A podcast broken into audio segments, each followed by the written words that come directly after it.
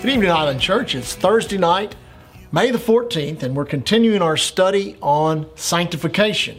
Also, welcome anyone else that may be joining us and, uh, and uh, receiving these teachings. I trust they'll be a blessing to you. Uh, in studying the subject, I wanted to find an illustration in the Word of God that could illustrate uh, a manifestation of sanctification, that which we're talking about, that shows us how it actually works. And literally, in the book of Acts, there is a tremendous example. I, I really enjoyed studying it out and looking at it. But I, I want to read here in Acts chapter 19 and show you how the powerful work of sanctification, how it works uh, in a person's life. Uh, it can even work in a community, it can work in a nation, it can work in a city. Uh, how when God begins to move, uh, there is just something about uh, the righteousness and the holiness of God uh, that makes the people who become His children want to get away from anything that is of darkness, uh, anything that is of filth, anything that is of immorality, and to uh, cling to God and to come to God. Acts chapter 19, verse 1 says, It came to pass while Apollos was at Corinth, Paul, having passed through the upper coast, came to Ephesus. Ephesus is there in the, the nation of Turkey. And finding certain disciples, he said to them, Have you received the Holy Ghost since you believed? And they said unto him, We've not so much as heard whether there be any Holy Ghost. He said unto them, Unto what then were you baptized? And they said, Unto John's baptism. So obviously there had been people from that region or that area who had uh, been down to the meetings where John was conducting uh, water baptism for the forgiveness of sin, and uh, or there were people that had been uh, picked up that message and carried it into that region.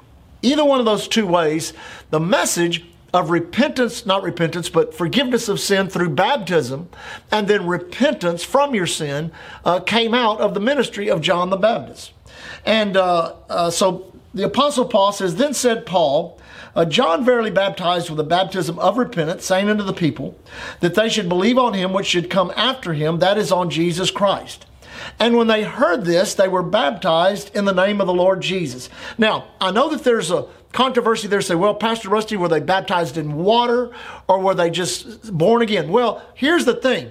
If they were just baptized in water, it would not have done them any good. Uh, they were baptized in water under John's baptism to repentance. But remember, baptism into the body of Christ, which is salvation, the new birth, being born again, that is for the remittance, the eradication of sin, all the sin you've ever committed, past, present, and future.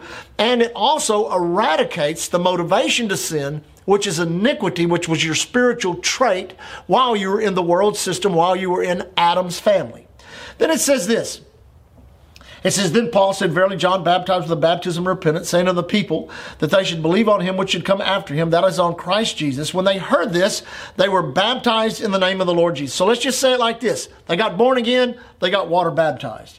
It says then, and Paul laid his hands on them, and the Holy Ghost came on them, and they spoke with tongues and prophesied, just like in Acts chapter 10, just like in Acts chapter 2, that which is insinuated there in Acts chapter 9 and Acts chapter 8, people being baptized, this endowment of power, and the evidence of that endowment of power is the ability to speak in a language in which you've not learned intellectually. That's a subject we'll cover later on.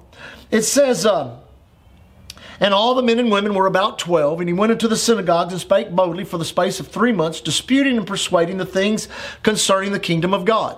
It says, But when divers were hardened, and believed not, but spake evil of that way before the multitude, he departed from them and separated the disciples, disputing daily in the school of one Tyrannus. So a Bible school kind of started there, and, they begin to uh, and they begin to uh, teach people the word of God. Now notice this, verse 19. And this continued by the space of two years, so that all they which dwelt in Asia heard the word of the Lord Jesus, both Jews and Greeks. Now that's the thing that Paul wanted to do uh, way back there in, in, in previous chapters back. Paul wanted to go to Asia, but the Holy Ghost forbid him. It wasn't time yet. But when he came to Ephesus and this great move of God started, started people started to get uh, saved and they started to get filled with the Holy Ghost. And also, I, I believe they were water baptized. Now, down to verse 18 says, And many that believe came and confessed and showed their deeds. Many also of them that used curious arts brought their books together and burned them before all the men. And they counted the price of them and found it 50,000 pieces of silver, about $3 million. So mightily grew the word of God and prevailed. Now listen, this is a mass act of sanctification. Uh, these people, if you study Ephesus, Ephesus was a, a tremendously immoral place. There were there were uh, uh, temples to the goddess Diana, who was a fertility god. All kinds of sexual filth and perversion went on. And the city literally had been built up by this perverse lifestyle that everybody lived. Then here comes the Apostle Paul with a glorious message of the Lord Jesus Christ. People begin to get born again. They begin to get filled with the Holy Ghost and speak with other tongues. They were water baptized. And then all of a sudden, sanctification began to take place. And automatically people knew it's not right to practice these curious arts. It's not right to have these books on the occult. It's not right to have our Ouija boards and, and, and look at our uh, astrological forecasts and all these. They figured that out just by the Spirit of God that was on the inside of them and the work of the sanctification of God that comes from the inside out based on your righteousness or the right standing that you have with God. Now, if you look down into the chapter a little bit, uh, it talks about uh, a, man, Demetrius, uh, verse 24, for a certain man named Demetrius, he was a smith, silversmith and he made silver uh, shrines uh, for the goddess Diana. So all these people could take uh, little emblems of their God everywhere they went. They prayed to it. They did obstinance to it. Uh, no telling what else they did with these with these little uh, statues around. But what's amazing is is that all the different crafts, so obviously many other crafts that fed into the silversmiths that made an enormous amount of money making these little statues of the goddess Diana, guess what? They began to go bankrupt. Nobody was buying their statues anymore. Nobody was buying the books on the occult. Nobody was being involved in all of the uh, in all of the different uh, sin and sin practices of the temples there. That God was doing a tremendous work of sanctification in that entire city of Ephesus. He was setting he was he was setting apart a people holy unto himself. Listen, that is the work of sanctification in a local church. God sets apart a people unto himself for the work of the ministry, for missions, for all that God desires to do in that local church in that area, to, to, to take the gospel of the Lord Jesus Christ and broadcast it out, and then to do our part to send it into the world. It's amazing. You know, in this day and hour in which we live, it seems on the surface the enemy has thwarted that mission. Right now, it's very difficult for, for our field ministers to travel and get meetings. Many of the states are still shut down. I'm in contact with many of the churches uh, that have not even started up yet, even some here in Texas, because the cities they live in are so liberal uh, that the city ordinances are stopping them from being able to open their churches. But listen, what the enemy means for harm, God is going to turn to good. I believe there is a work of sanctification going on in the churches right now. People are figuring out what is holy, what is unholy. Listen, if you want to live like the devil, if you want to live like the world, if you want to live in sin, it's going to be hard for you to do that because it's going to classify you with a group of people that are going opposite from the stream or the flow of that which God is doing.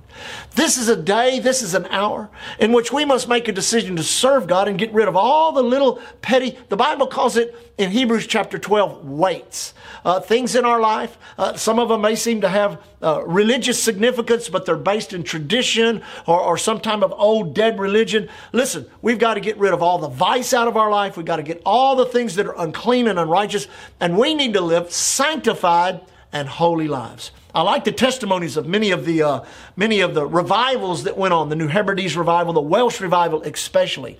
Uh, there was a great uh, uh, uh, uh, problem with alcoholism. Men would sit in the pubs and the bars for hours at a time, drink away their paychecks, abuse their wives, do all kinds of things that were just terrible. But here came this revival and God began to move in a powerful way. There were powerful manifestations of, of the grace and the goodness and the anointing of God. And, and those that witnessed that revival said that even in the pubs, men would pour their, pour their ale and their beer into glasses and try to get the glass into their mouth, and their hands would begin to shake, and they would come into the conviction and literally conviction of God and literally run to the churches and give their hearts to the Lord. And many of the pubs and bars of that area closed down because of the move of God.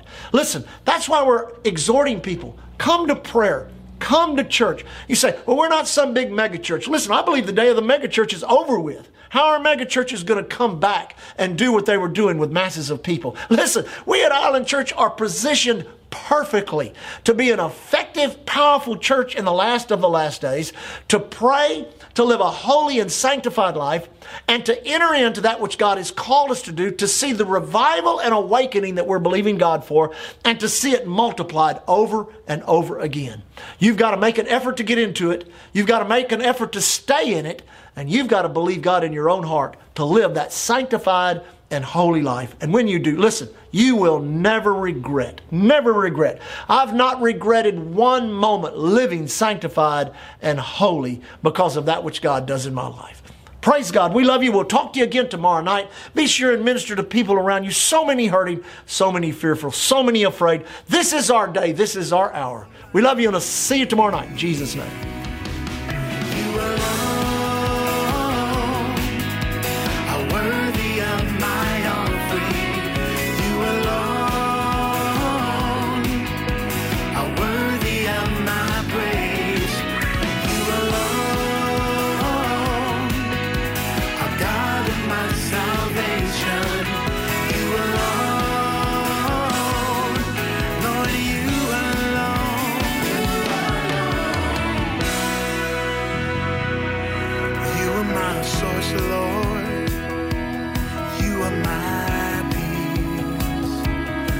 rock of ages.